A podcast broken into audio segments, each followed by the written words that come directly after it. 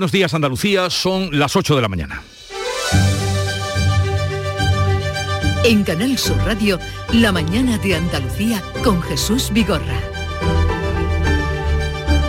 Cambio este jueves en las medidas para hacer frente a la pandemia. Después de 48 días, la mascarilla deja de ser obligatoria en exteriores. Solo habrá que llevarla en caso de aglomeraciones. Eso sí, la medida en Andalucía no afecta a los colegios hasta que no se reúna hoy la Comisión de Salud y Educación y no decidan cuándo se podrá aplicar la medida, tal vez mañana. Todo parece indicar que será como decimos este viernes y es que los datos de la pandemia siguen mejorando. La tasa de incidencia en Andalucía ha bajado 70 puntos y se sitúa en 563 casos por cada 100.000 habitantes. Y entre las citas políticas de hoy, pues una en el Parlamento andaluz, donde hoy saldrá adelante la ley de economía circular, que apuesta por un consumo más sostenible. Por cierto, que el presidente de la Junta viaja hoy a Dubái a la Exposición Universal y allí celebrará desde, se celebra desde el lunes la semana dedicada a nuestra comunidad, a Andalucía. En el exterior, Bruselas presenta hoy sus previsiones de crecimiento para la Unión Europea, la eurozona y cada uno de sus países. Las previsiones de invierno actualizan las estimaciones para el Producto Interior Bruto y la inflación. Un indicador, este último, que se ha empezado a preocupar, ha empezado a preocupar a gobiernos e instituciones europeas en los últimos meses del año 2021. La mañana de Andalucía. Social Energy.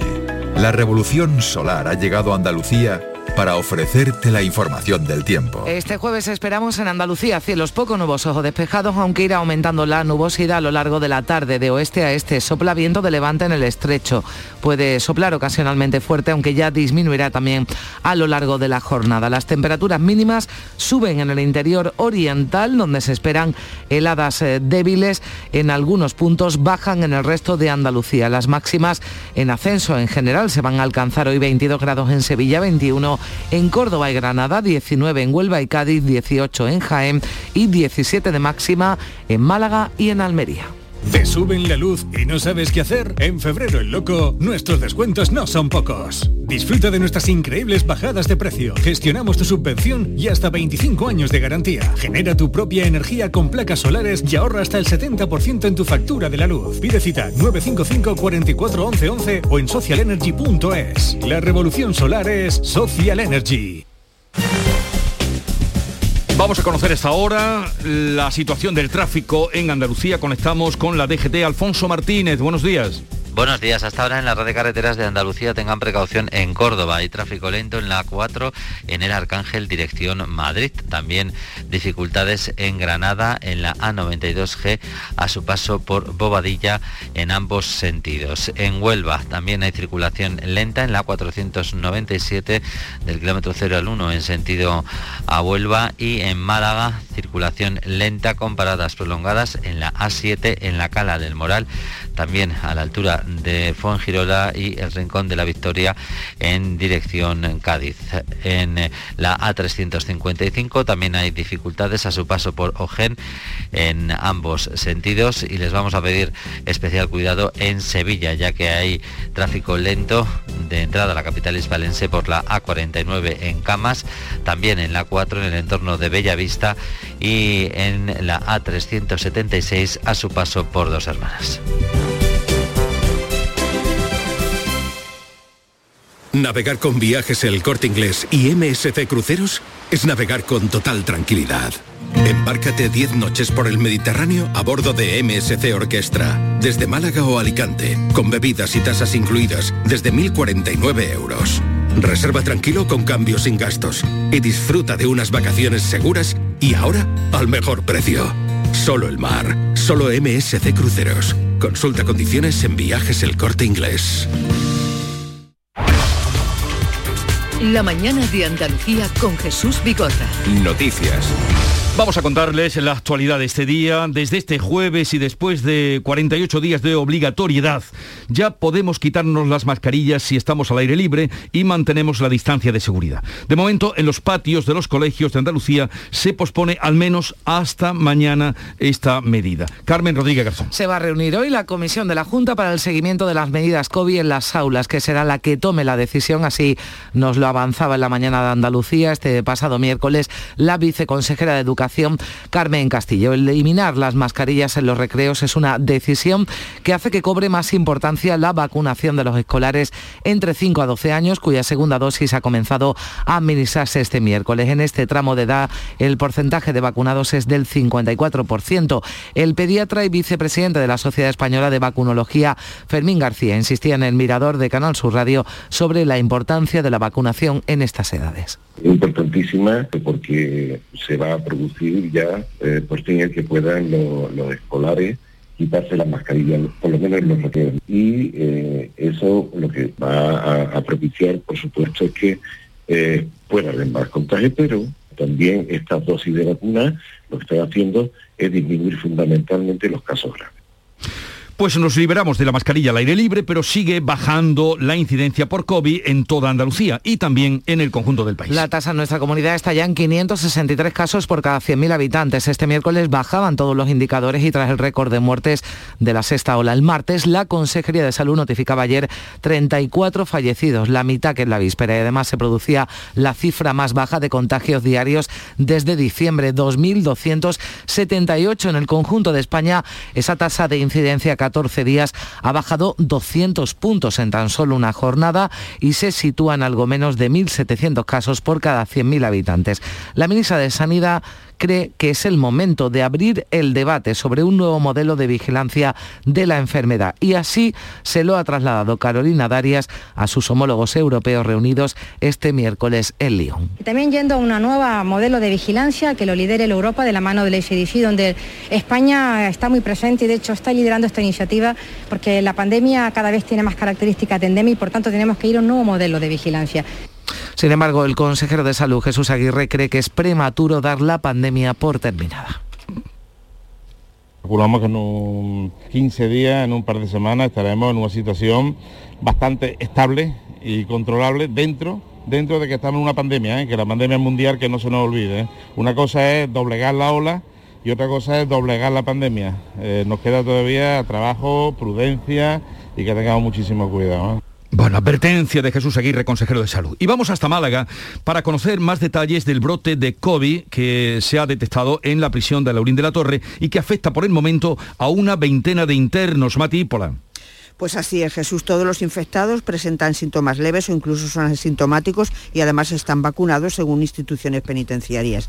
Los tres módulos en los que se han detectado casos ya han sido aislados, no obstante se están realizando controles médicos diarios y los sanitarios llevan a cabo un seguimiento de todos los enfermos. Antonio González, de la UGT. Según nos ha dicho el director, la situación está controlada, pero hay un protocolo muy riguroso en prisiones que cuando se da algún caso de contagio se pone en cuarentena todo el departamento. Se han interrumpido las actividades recreativas y las comunicaciones orales, orales también el vis a vis que mantenían los reclusos que son de los módulos 3, 6 y 13. Pues así está la situación en cuanto a la pandemia y ahora vamos con otros asuntos de la agenda del día, porque la ley de economía circular, que es uno de los proyectos clave del gobierno andaluz, saldrá adelante hoy en el Pleno del Parlamento. Vox se queda solo en su veto a esta norma que adapta el sistema productivo andaluz y también los hábitos de consumo a las directrices ambientales marcadas por Europa. PESO y Unidas Podemos van a permitir finalmente que continúe el trámite de esta ley, aunque van a introducir enmiendas parciales. Así que de momento se aplaza ese bloqueo parlamentario que podría llevar a Andalucía a elecciones anticipadas, como viene advirtiendo desde hace meses el Gobierno. El adelanto electoral ha sido el tema central de la sesión de control al Ejecutivo que se adelantaba a este miércoles y en la que el presidente de la Junta aseguraba que aún queda tiempo antes de convocar comicios y pedía calma a Vox. Es necesario que haya un gobierno fuerte y un gobierno valiente. Y si usted, señor presidente, y su gobierno no se ve capaz de hacer esto, lo que debería de hacer en beneficio de todos los andaluces es dar un paso al lado y no molestar. Las ansiedades son malas, pero en tiempo electoral todavía son peores. Yo le ruego que reflexionen, que reflexionen y vuelva a la senda de, de la coherencia y la sensatez para seguir entre todos, entre todos, cambiando Andalucía. Muchas gracias. Los socialistas volvían a denunciar en esa sesión de control al gobierno la situación sanitaria, insistían en los despidos y en las dificultades para tener cita presencial con el médico de atención primaria. El presidente les recordaba, lo hacía Ángeles Ferris, que el ministerio ha respaldado por carta la gestión de la sanidad andaluza. ¿Qué es lo que le da tanta risa, señor Moreno? ¿Que los andaluces vivan con miedo porque no pueden ver a su médico? ¿Qué le da tanta risa? ¿Que no sepamos los profesionales que ha despedido usted el 31 de enero? El Ministerio de Sanidad ha destinado a la Junta de Andalucía autoridad competente para liderar ese proyecto y coordinarlo a nivel europeo, para que Andalucía exporte sus buenas prácticas a Europa en atención primaria. ¿No se dan cuenta la absoluta incoherencia que están practicando? Se refería a Moreno una carta enviada en noviembre por el Ministerio de Sanidad al consejero de Salud comunicándole la elección de Andalucía como autoridad competente para el proyecto Transferencia de Buenas Prácticas en Atención Primaria que está cofinanciado por la Comisión Europea.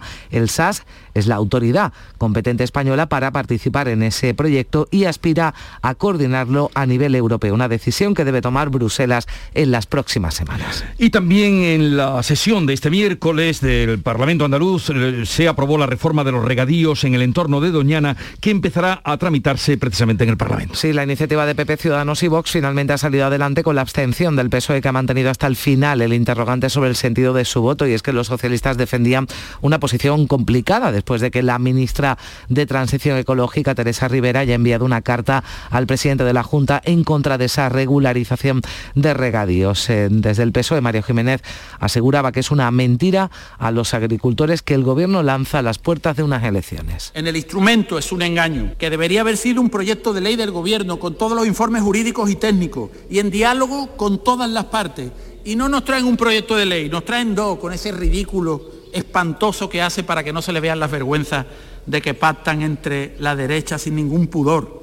El Partido Popular, uno de los proponentes, ha defendido que la ley no será una amnistía para los que usan ilegalmente el agua de Doñana. Manuel Andrés González además explicaba que esta modificación no da derecho a aguas. Esta modificación no da derecho a aguas, solo da derecho a tener posibilidad de acceder a ella una vez que por parte del Gobierno de España, que es quien tiene las competencias, se proceda a ejecutar las obras de infraestructura hídrica en la provincia de Huelva, principalmente la presa de Alcolea y el túnel de San Silvestre. Y los agricultores de Almonte creen que la reforma del plan de regadíos pone en riesgo la viabilidad de todo el sector de la fresa en la comarca. Juan Mato, que es el presidente de la Asociación Agrícola Puerta de Doñana, reclama que primero se garantice el agua a los regantes que cultivan legalmente dentro del espacio natural. En la Asociación de Agricultores no nos oponemos a que se legalicen tierra, pero nos oponemos, sí, que queremos que el agua que hay que venga para el monte porque al monte tenemos, eh, eh, el acuífero está sobreexplotado hace más de un año. Y si aquí no hay agua, no hay agua superficial, pues vamos a perder eh, lo que es la potencialidad de agrícola del monte porque ya nos quedamos sin agua. Y hay que traer agua de trasvase sí o sí. Este jueves va a continuar el pleno en el Parlamento, pero sin la presencia del presidente de la Junta, Juanma Moreno, que viaja a Dubái para presidir el próximo sábado el Día de Honor de Andalucía en la Exposición Universal. Un viaje que incluye una intensa agenda institucional y empresarial. La Semana de Andalucía comenzaba el pasado lunes para mostrar el potencial de nuestra tierra como referente en investigación, tecnología y creatividad. Y para ello se han realizado y se están realizando actividades relacionadas con áreas económicas con altas oportunidades de negocio en los mercados de Oriente Medio, como la agroalimentaria, los bienes de consumo, las industrias culturales y también la fuerza de Andalucía como destino mundial de turismo. Más de 1.500 empresas andaluzas han exportado a Oriente Medio bienes por valor de 400 millones de euros en 2021. La mitad de esas ventas ha tenido como destino Emiratos Árabes Unidos, donde las exportaciones andaluzas han crecido un 34%. Y les hablamos ahora del salario mínimo interprofesional, que como saben, pues se ha aprobado, sube a 1.000 euros y tendrá efecto retroactivo desde el 1 de enero. Pero lo hace sin acuerdo con la patronal, algo que la vicepresidenta y ministra de Trabajo, Yolanda Díaz, lamenta y defiende que la subida mejora toda la economía, no solo la de los trabajadores. La patronal sabe, como lo sé yo, que científicamente no solo es bueno para los trabajadores y las trabajadoras afectadas, es que es buena para la economía es que si un trabajador y una trabajadora tiene mil euros de mínimo eh, de renta, pues obviamente podrá consumir un poquito más. Y esto es ciencia. no es teología. La COE ya quedó al margen de la anterior subida fijada en septiembre y asegura desde la patronal Rosa Santos que es inasumible para sectores como la agricultura, la hostelería o la limpieza. Las lentejas lo tenían ya comprometido con los sindicatos, no ha habido como tal un proceso de negociación, eh, ha habido una consulta, ya conocéis eh, la posición COE. Desde los sindicatos rechazan que de este modo se destruya empleo. Unos dos millones de trabajadores se van a ver beneficiados de esta subida del salario mínimo, aunque desde Andalucía el consejero de Economía, Rogelio Velasco, cree que no es el momento. Creo que es una buena idea, pero no es el momento de llevarlo a cabo. Esperar, yo diría, para un marco temporal realista después del verano, y si vemos que la economía sigue empujando con fuerza, sigue creciendo, entonces será el momento de negociarlo. Pues bien, desde el sindicato UGT de Córdoba dicen que esta ciudad y provincia va a ser una de las más beneficiadas por esa subida del salario mínimo interprofesional. José Antonio Luque. Y es que según UGT, Córdoba está entre las ciudades del país con peores sueldos, según eh, como les digo, este sindicato. De hecho, la nueva directriz va a beneficiar al 35% de los trabajadores de la provincia que actualmente cobran menos de 1.000 euros al mes. Entre los sectores más beneficiados está el campo y sus 65.000 trabajadores, dependencia, ayuda a domicilio, personal de clínicas privadas, empleadas de hogar y del sector de la limpieza. Escuchen a Jaime Sarmiento, que es el secretario de Acción Sindical de UGT. Es una de las provincias que podemos decir que sale más beneficiada porque Córdoba lamentablemente en proporción estamos en puestos de cola a nivel salarial. Lamentamos la postura de la patronal que no haya acatado o aceptado este acuerdo cuando ellos mismos hace un par de años atrás eh, firmaron con los sindicatos de que los convenios colectivos como mínimo tenían que estar sobre mil euros al mes Sarmiento niega que este incremento suponga la destrucción de empleo porque eh, se ha demostrado, dice, que supone todo lo contrario, aumentar el poder adquisitivo, el consumo y como consecuencia la creación de puestos de trabajo. La vicepresidenta primera del Gobierno, Nadia Calviño, va a comparecer hoy en el Congreso a petición propia para explicar el reparto de los fondos europeos. Fondos a los que se ha referido este pasado miércoles el presidente del Gobierno, Pedro Sánchez, que sigue defendiendo el reparto que hace el Gobierno y pide al principal partido de la oposición, al Partido Popular, que no los critique en el exterior que no hable mal de España, sobre todo boicoteando unos fondos europeos que son la gran oportunidad para modernizar nuestro país. Boicotear y bloquear los fondos europeos es boicotear y también bloquear el futuro que España se merece. Lo decía al tiempo que varios alcaldes del Partido Popular han acudido a Bruselas para denunciar ante dos comisarios europeos el maltrato que a su juicio sufren algunos ayuntamientos por ese reparto de los fondos europeos. Entre los andaluces han participado los alcaldes de Córdoba, Almería y Málaga. Francisco de la Torre ha pedido transparencia y lealtad entre todas las administraciones. Voy a transmitir la necesidad que en España, donde los municipios son los más débiles de Europa, medidos en euros por habitante y año que tenemos, eh, se haga un mayor esfuerzo todavía de colaboración entre los tres niveles de administración, nacional, regional y local. Bueno, en esa embajada que han ido a Bruselas de alcaldes se encontraba José María Bellido, alcalde de Córdoba. Alcalde, buenos días. Hola, muy buenos días. Y Francisco Salado, presidente de la Diputación de Málaga. Buenos días, señor Salado. Muy buenos días. Eh, bien, em, díganos cómo ha sido esa visita, qué valoración hacen después de ir a Bruselas a pedir cuentas de eh, los fondos europeos. Alcalde.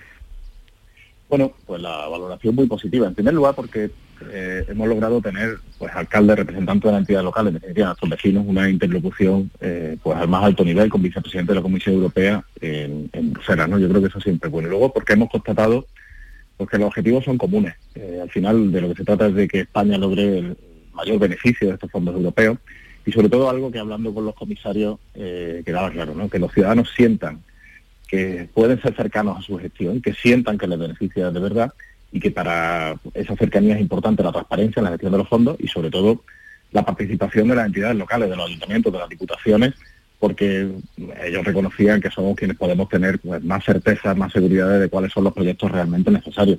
Así que muy bien, muy positiva y bueno, luego mantuvimos otros encuentros que ahora si quieres también podemos analizar. Hmm.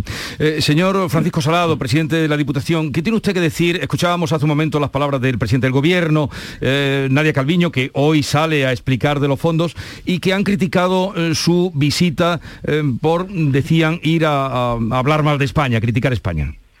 No, nosotros vamos a hablar más del gobierno, no de España. Se basando ya el señor Sánchez como a los nacionalistas. Cuando se ataca el gobierno, un gobierno nacionalista, como pasa en Cataluña, dice que atacamos a Cataluña. Tiene un sentido de la propiedad muy muy desarrollado eh, los, socialistas.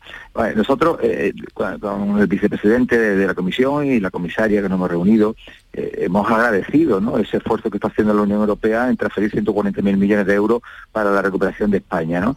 Y, pero sí le hemos transmitido nuestra preocupación porque esos fondos nos están repartiendo con la transparencia y objetividad que se merecen todos los españoles. ¿no? Esos fondos es para recuperar a todo el territorio español, a cualquier ciudadano viva donde viva, y eso no se está haciendo. Le hemos entregado eh, datos objetivos, ¿no? Datos objetivos donde se ven claramente en las distintas líneas que se han aprobado de transferencia de fondos, cómo claramente salen beneficiados primero comunidades autónomas gobernadas por el Partido Popular o socios de Sánchez, y cuando se hace un análisis de diputaciones y de ayuntamientos, también el número de proyectos aprobados eh, priman, eh, el top son ayuntamientos gobernados por el Partido Socialista o por socios del Partido Socialista. Y en diputaciones provinciales igual. Entonces lo que queremos es transparencia, igualdad de oportunidades y que se vigile enormemente al gobierno porque no lo está haciendo bien. Y, y mire si ha sido efectiva esa, esa visita que rápidamente cuando conocieron eh, nuestro viaje a Bruselas, rápidamente el gobierno preocupado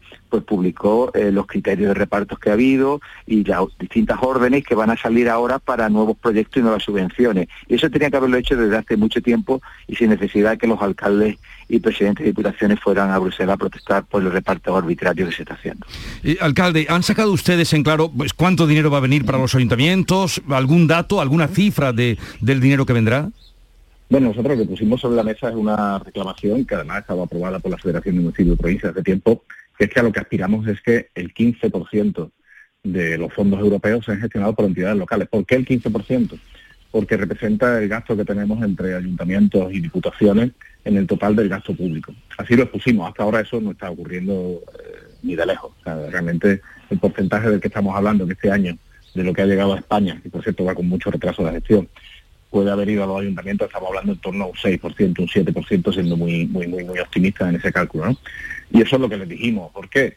Eh, vuelvo a insistir, lo ha dicho también el presidente de la Diputación. Al final nosotros somos los que podemos garantizar eh, que los proyectos son viables. Eh, mire, cuando hemos visto a, los vicepresidentes, a los comisarios de la, Unión Europea, los fondos europeos son proyectos, son fondos muy transversales. Al final están tocando eh, cualquiera que sea la materia, varios ejes, ¿no? Entre esos está la sostenibilidad, la transformación digital, la lucha contra la desigualdad social. Eh, lo que les pusimos a los comisarios fueron proyectos que tenemos en los ayuntamientos y las diputaciones de España que van alineados con esos objetivos, objetivos que ellos muchos, muchos de ellos eh, dependen directamente de sus comisarías y que evidentemente no podemos desperdiciar los fondos que van a venir a España, por los que estamos enormemente agradecidos y ojalá vengan más, en proyectos que no cumplan con esos objetivos. ¿no? Y hasta ahora a los ayuntamientos no se nos ha tenido en cuenta a la hora de definir cuáles son nuestros objetivos y, tampoco se nos está dando ese dinero, ese 15% que nosotros reclamamos de gestión del gasto. Eh, bueno, pues veremos eh, a partir de ahora. Hoy además comparece, como decíamos, la vicepresidenta del Gobierno para explicar reparto de fondos, a ver si nos vamos aclarando y, eh, y, sabiendo lo que va a venir. José María Bellido, alcalde de Córdoba, Francisco Salado, presidente de la Diputación de Málaga, gracias por atendernos y que tengan un buen día. Muchas gracias. Muchas gracias la mañana de Andalucía. ¿En qué capítulo de tu vida estás ahora? ¿Quieres hacer una reforma? ¿Cambiar de coche? ¿Tus hijos ya necesitan un ordenador para cada uno? ¿O quizás alguno ya empieza la universidad? ¿Habéis encontrado el amor y buscáis un nidito? En Cofidis sabemos que dentro de una vida hay muchas vidas y por eso ahora te ofrecemos un nuevo préstamo personal de hasta 60.000 euros. Cofidis, cuenta con nosotros. Mari, ¿lo sientes? Si siento qué? El amor, las mariposas. ¿Pero qué mariposas? ¿Pero qué dices, José Antonio? Este 14 de febrero siente el amor con el cupón diario de San Valentín y podrás ganar 55 premios de 35.000 euros y 3.000 euros al mes durante 25 años con la paga. Y además, si entras en cuponespecial.es podrás conseguir cientos de románticos regalos. Cupón diario de San Valentín de la 11. ¿Lo sientes? Bases depositadas ante notario. A todos los que jugáis a la 11, bien jugado. Juega responsablemente y solo si eres mayor de edad. En cofidis.es puedes solicitar cómodamente hasta 60.000 euros, 100% online y sin cambiar de banco. Cofidis, cuenta con nosotros. La mañana de Andalucía con Jesús Bigorra. Noticias. El exnovio de la menor de 17 años asesinada en Totana, en Murcia, ha confesado que era que ha sido el autor del crimen. Sí, tras mortalmente con arma blanca, escondió su cuerpo en un trastero de su casa. Ella se negaba a retomar la relación. El detenido de 19 años confesó los hechos cuando fue interrogado ya por segunda vez por agentes de la Guardia Civil, momento en el que se derrumbó y contó lo sucedido. Ahora se espera que pase a disposición judicial entre hoy y mañana viernes. La ministra de Justicia, Pilar Job, ha mostrado su preocupación porque estos casos de violencia violencia machista se den entre población tan joven. Seguimos consternados porque aún existen asuntos de violencia de género entre gente muy joven y esto nos lleva a pensar que se siguen reproduciendo los patrones machistas en gente joven. Mientras eh, tras Pinedo en Valladolid, cientos de personas han dado este miércoles el último adiós a Esther López por el informe preliminar de la autopsia. No se descarta ninguna de las tres posibilidades barajadas, desde una paliza, una caída accidental o incluso un atropello. La mujer fue hallada muerta en una cuneta el 5 de febrero después de que desapareciera el pasado 12 de enero. Hasta el momento, tres hombres relacionados con la fallecida horas antes de su desaparición han sido investigados por la Guardia Civil.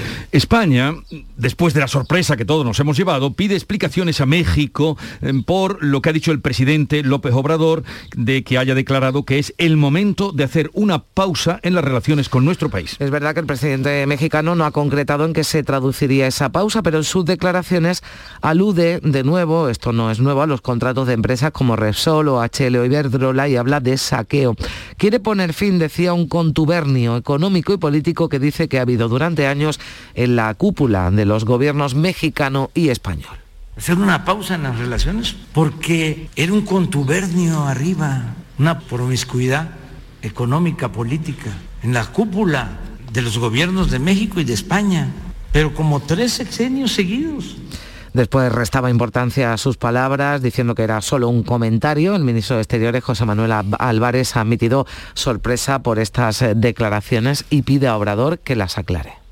Si se han producido, y esa es la palabra que he usado, una pausa en las relaciones, que vuelvo a insistir, no tiene ninguna traducción oficial, ni se nos ha comunicado nada oficialmente de ningún tipo. Eh, habría que preguntarle al presidente López Obrador qué es lo que ha querido decir con eso y cuál es el tenor oficial que le da a esas eh, declaraciones. Y vamos con una curiosa historia. Alumnos del Instituto de Educación Secundaria Virgen del Carmen de Jaén están desarrollando un proyecto para medir la concentración a través de diademas sensoriales. Solo con la mente ya son capaces de mover objetos. Cuéntanos, Alfonso Miranda. Bueno, esto lo están haciendo en el aula de tecnología aplicada del Instituto Virgen del Carmen, que están haciendo volar un dron o mover un coche en un circuito solo con la mente, la, con la concentración de dos alumnos a los que se les ha colocado una diadema sensorial, Juan de Dios Marín es el profesor de neurociencia aplicada. El Ministerio de Defensa revisará el contrato de 2.000 millones de euros firmado con la empresa Santa Bárbara después de que ésta haya despedido a 21 trabajadores de la factoría sevillana de Alcalá de Guadaira. Así lo ha dicho la ministra Margarita Robles en su visita a la base del Copero en Sevilla. Asegura que cuando se adjudicó el contrato para fabricar 349 blindados, el mayor licitado por el Ministerio, se contemplaba la creación de empleo y no su destrucción. Se tuvo en cuenta fundamentalmente la creación y el mantenimiento de puestos de trabajo. Entonces es algo que está fallando en esa relación bilateral. Eh, vamos a hablarlo con la empresa, que ya se le ha hecho llegar. Y yo quiero decir públicamente que desde luego para el Ministerio de Defensa eh, falta, eh, digamos que a la lealtad que habría que tener cuando, cuando se adjudicó ese contrato del 8 por 8.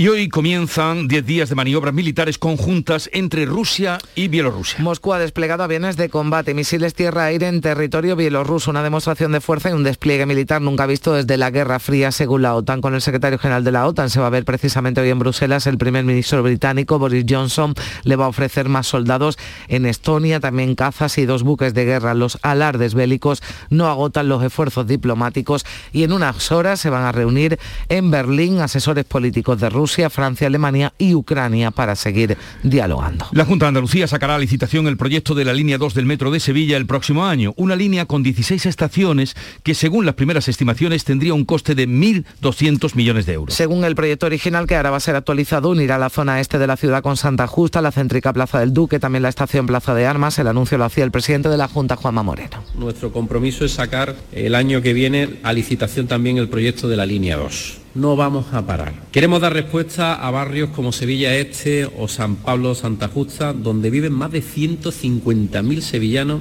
y además donde se celebran importantes eventos en torno al Palacio de Exposiciones y Congreso que necesitan de un transporte útil. Pues vamos ahora a dar cuenta de la primera medalla para España en los Juegos Olímpicos de Invierno que se están celebrando en Pekín. La barcelonesa de 32 años, Keralt Castellet, ha ganado la, la plata en la prueba, a ver si lo digo bien, half pipe snowboard Halfpipe Snowboard, un tipo de esquí con tabla de estilo libre y creativo. Bueno, pues nos hemos llevado esa medalla de plata, quinta medallista de toda la historia, no hay tantas, en unos Juegos de Invierno. Pues enhorabuena y que vengan más. Eh, llegamos así a las ocho y media de la mañana. Tiempo ahora para la información local, después la eh, tertulia de actualidad.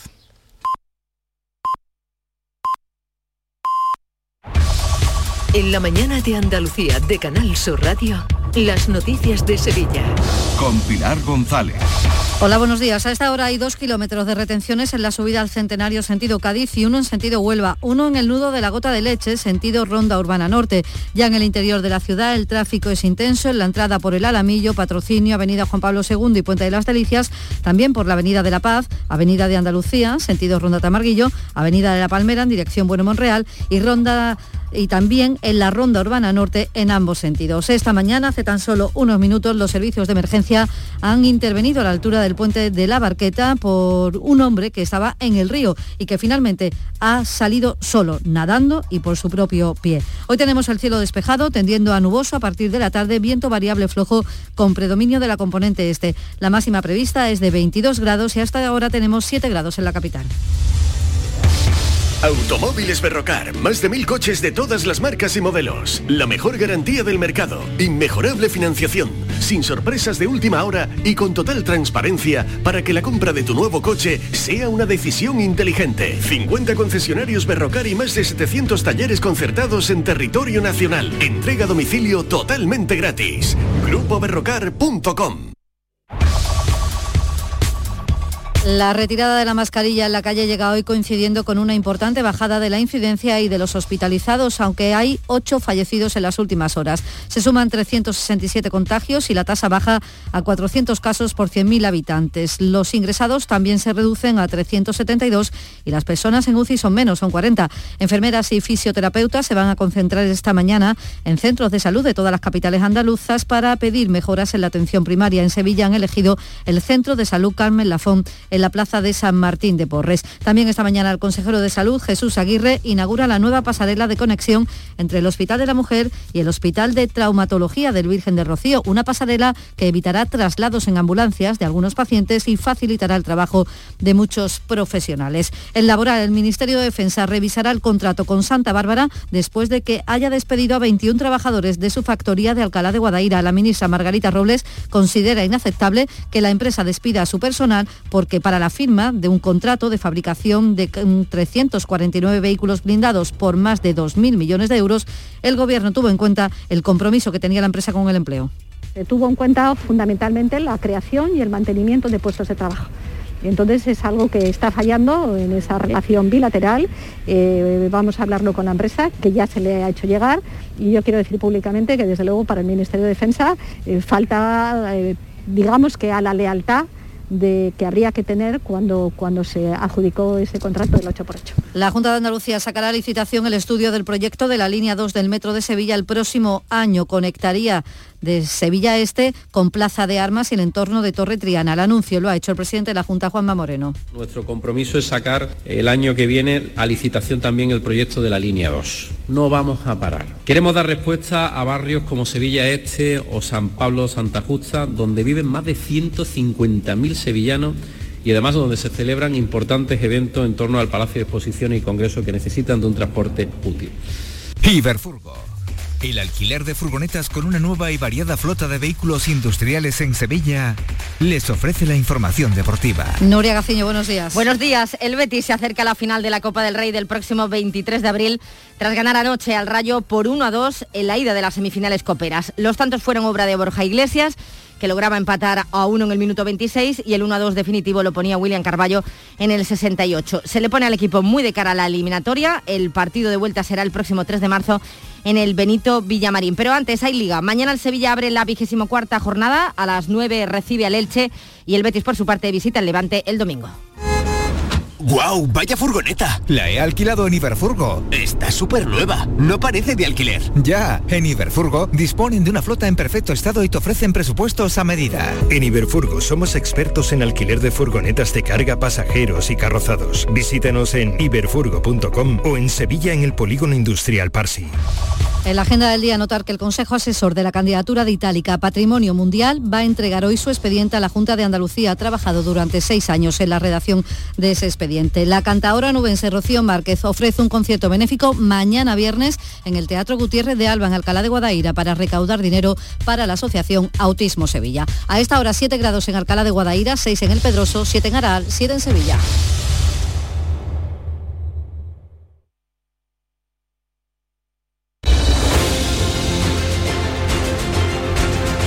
8.35 minutos de la mañana, enseguida hablamos, abrimos tertulia y hablamos con Silvia Moreno, con Kiko Chirino y con María Orriols, que son nuestros invitados hoy para comentar la actualidad, que desde luego no está falta de asuntos, empezando por México o empezando por España, da igual. Buenos días. En el sorteo del cupón diario celebrado ayer, el número premiado ha sido 8746 08746. Asimismo, el número de serie correspondiente a la paga, premiado con 3.000 euros al mes durante 25 años, ha sido 48048.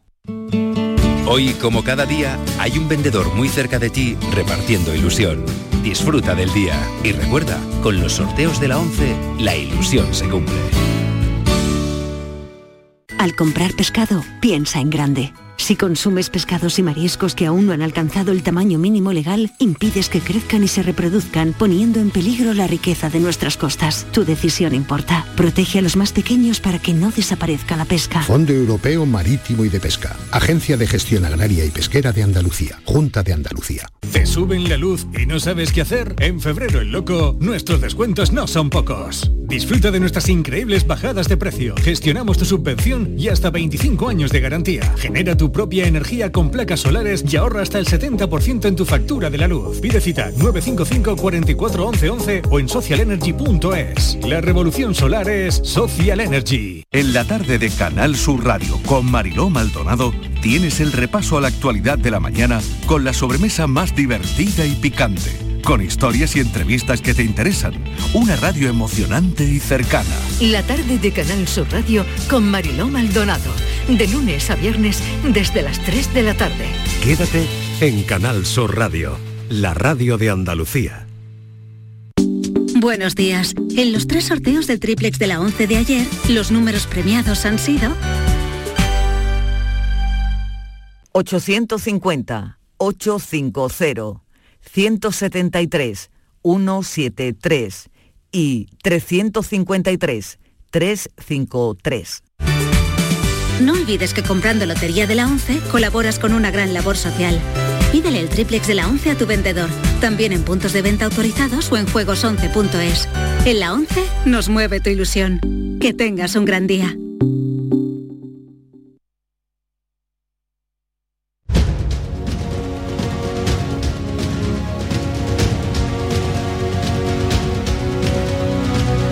La mañana de Andalucía con Jesús Vigorra. Y hoy con María Orriols. Buenos días, María. Hola, buenos días. ¿Qué tal estáis? Bien, bien. Eh, ¿Has llegado con la mascarilla puesta o, has venido sintiendo el aire en, la, en el cutis? Sintiendo el aire en el cutis. La verdad, una alegría. Y tengo que decir que con toda la gente que me he cruzado, muy poquitos la llevaban, ¿eh? O sea, la gente yo creo que estaba un poco deseosa de quitársela. Bueno, bueno. Eh, Silvia, tú vienes en moto motorizada. Silvia Moreno del diario El Mundo. Muy buenos días. Eh, no sé si has apreciado si la gente iba con mascarilla o había más gente sin mascarilla en la calle. Claro, yo tanto an- hoy como antes hay gente que ha ido en las dos circunstancias, estuvieran prohibidas o autorizadas, gente que va con y sin mascarilla. Pero la gente es verdad que está ya un poco harta de, de- Sí. del voz. Eh, Kiko Chirino, su director del Ideal de Granada. Buenos días, Kiko. ¿Qué tal? Buenos días. ¿Y tú qué has apreciado? Bueno, ha sido un paseíto corto y no me he cruzado ni, ni con un perro siquiera, así que era, era, era yo el único que estaba por la calle y no sé si por inercia me la, me la he puesto hoy todavía. Bueno, ahora- Tú te la has puesto, tú has venido con ella puesta. Bueno, pero, pero no, no, ni soy negacionista, ni, bueno, ni soy negacionista de, de la mascarilla, por supuesto, ni tampoco tengo una, un apego a la misma. Además, tengo, me he dado cuenta que tengo media cara muy reconocible que ni siquiera cuando he querido pasar desapercibido lo, he logrado, ¿no?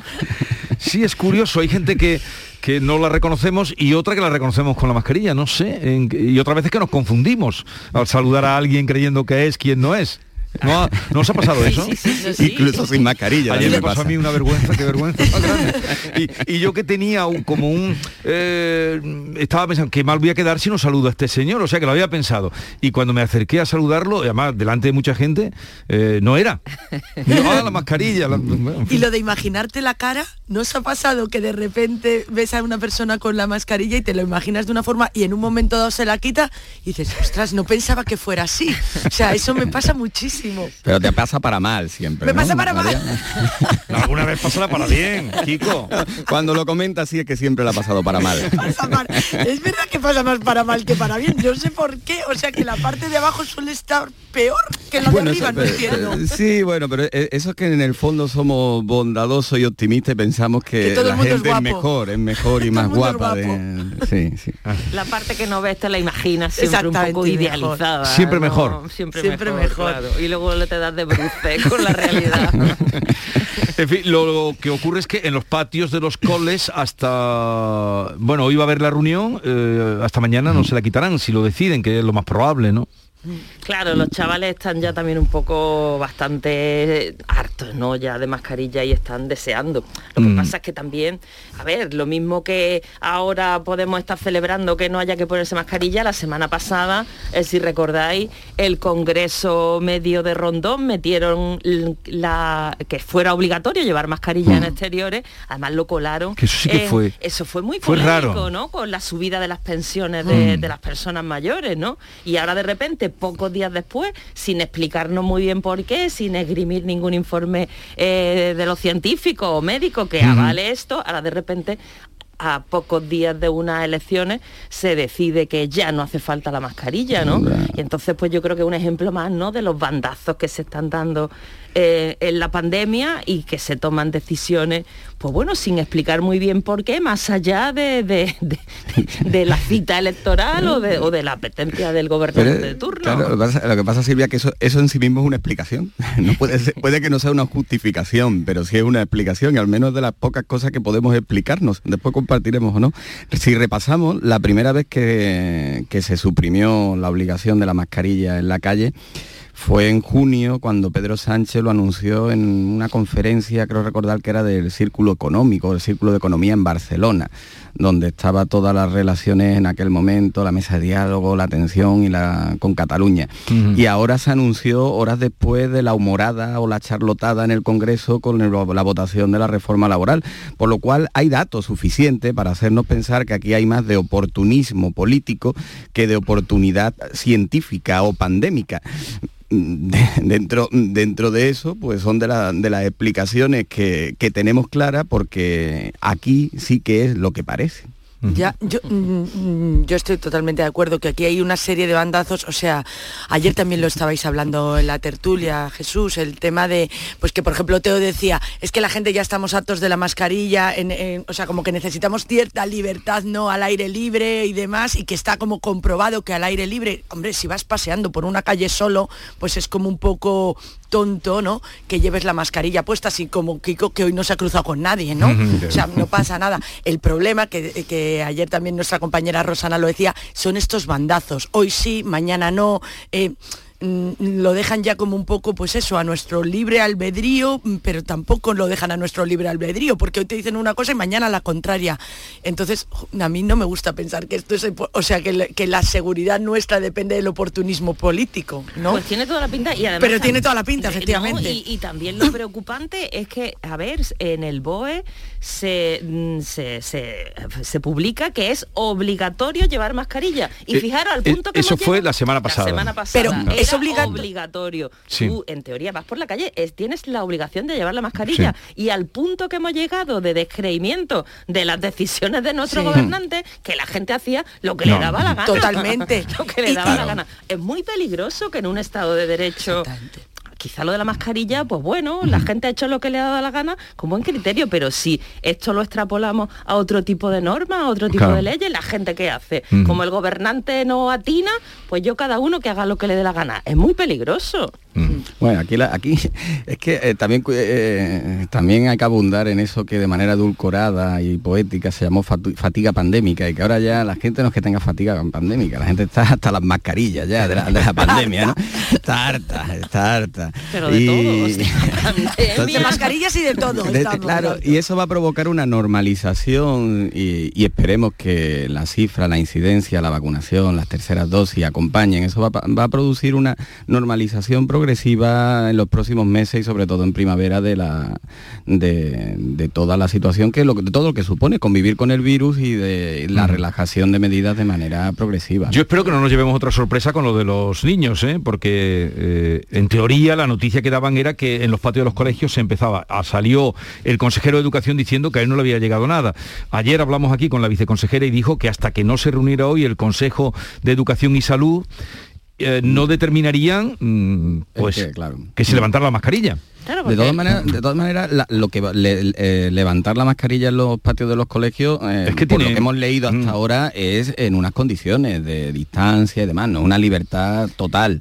Hay una justificación en, eh, que podemos tener social o por la educación de los niños, que hay niños que ni siquiera se conocen las caras, eh, Sí. mm, si han entrado hace dos años. Ni- Eh, a su profesor. Yo no conozco la cara de los compañeros de clase de Sí, mi hija. pero, no pero, lo conozco. sí, pero que y- ni siquiera la cara de los profesores. Eso sí que se van a llevar un una, sor- una sorpresa para bien o para mal, no, no sé.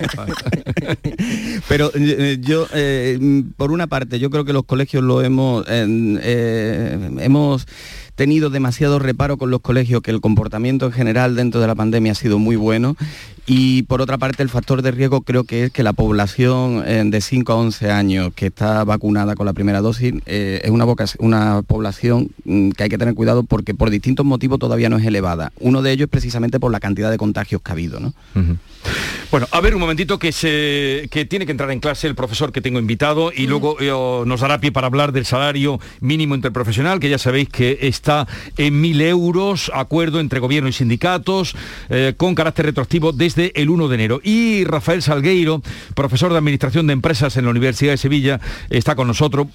No, no está todavía. Bueno, pues en un momento lo vamos a pillar en clase, estoy viendo. Eh, pues darme vosotros vuestro parecer de este salario mínimo eh, aprobado por el Ministerio y, el, eh, y los sindicatos. Se aparta la patronal.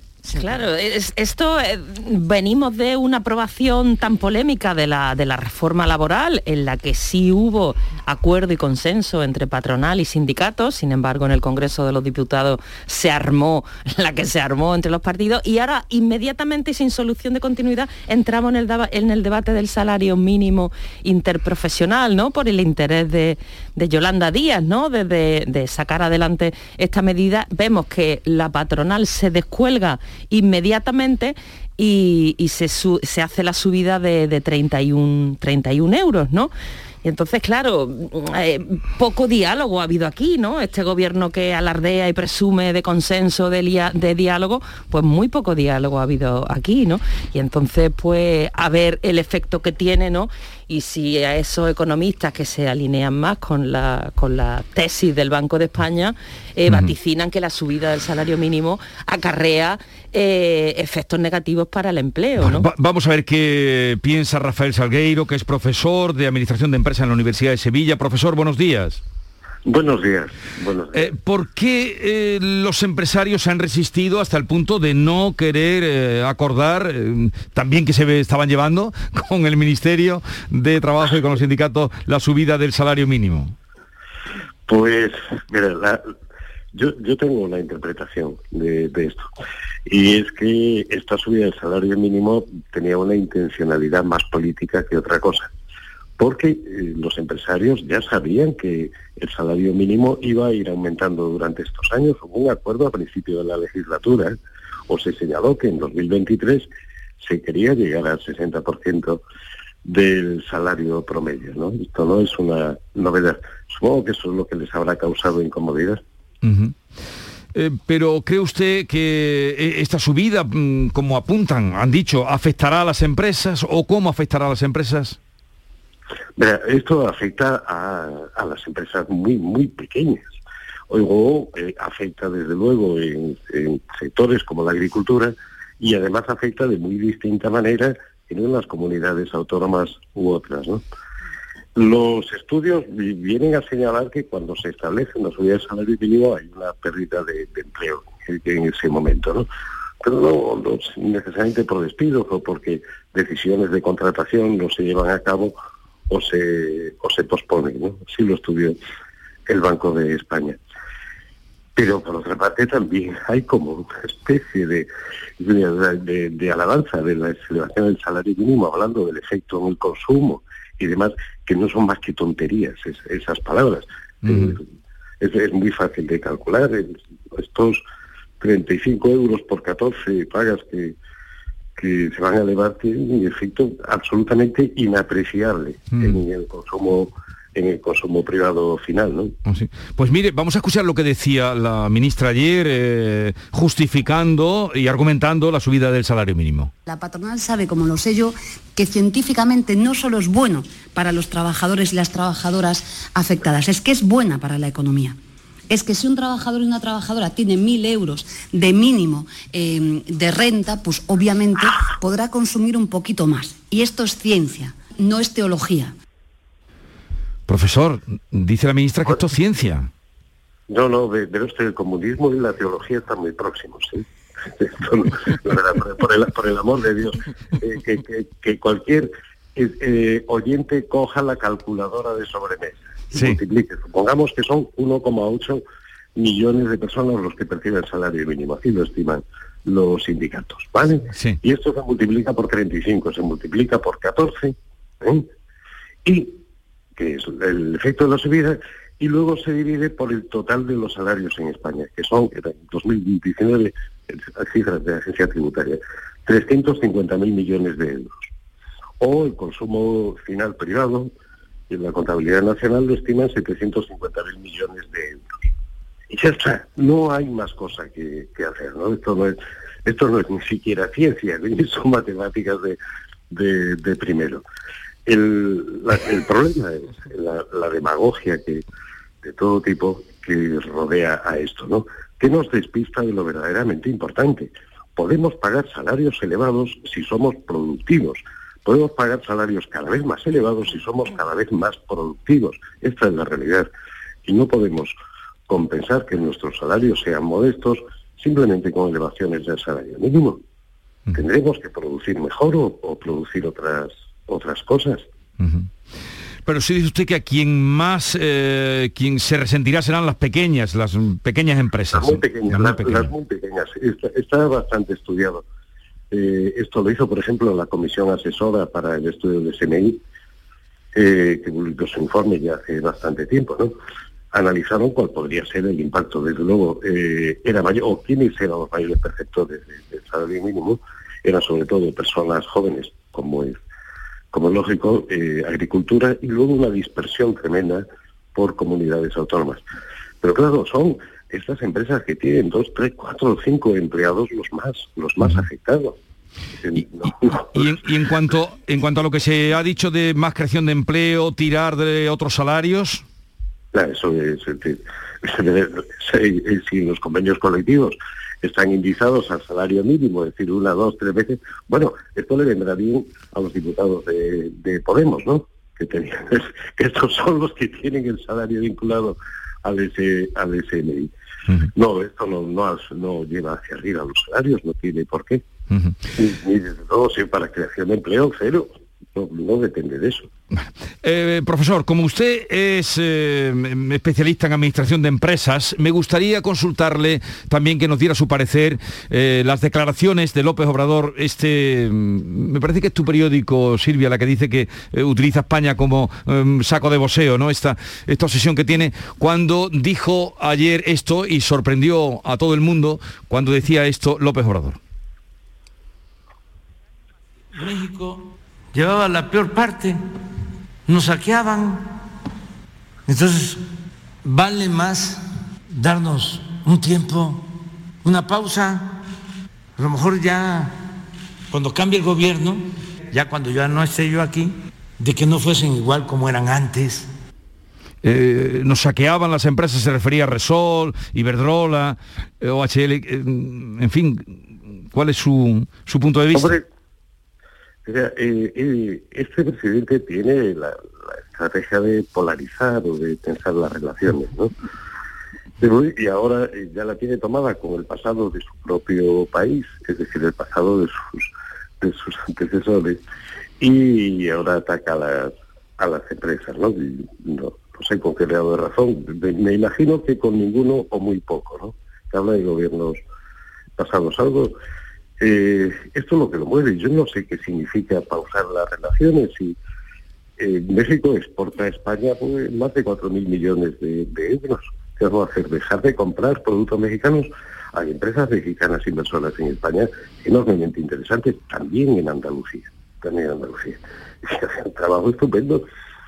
Y hay empresas españolas en México, pero con larguísima relación. La Repsol, por ejemplo, tiene una trayectoria de relación larguísima con, con Pemex. De hecho, tienen proyectos eh, conjuntos, participan juntos en concursos. Y además, si no recuerdo mal, Pemex fue uno de los socios fundadores de Petrolor, la refinería del, País Vasco. Pues es posible que haya habido, yo qué sé, algún desencuentro o algo, o que Pemex, que está bastante mal financieramente, está recibiendo el auxilio del Estado, pues haya buscado alguna excusa por, por algo, ¿no? Sí, pero, claro, eh, eso de que eh, eso de que eh, las empresas españolas saquean, nos roban, llega incluso a decir se acabó el robo, es un poco desmedido, ¿no? Bueno, es, más, más que desmedido, es un sinsentido, eso es tanto como decir, ustedes, no somos capaces de hacer contratos debidamente con empresas extranjeras, no somos capaces de identificar los fallos y no somos capaces de llevarlos a la justicia. Esto es lo que viene a decir. Pero ojo, también tiene un encontronazo con empresas norteamericanas dedicadas a la energía porque quieren que el 54% de las inversiones, nuevas inversiones renovables y demás sean hechas por una empresa pública.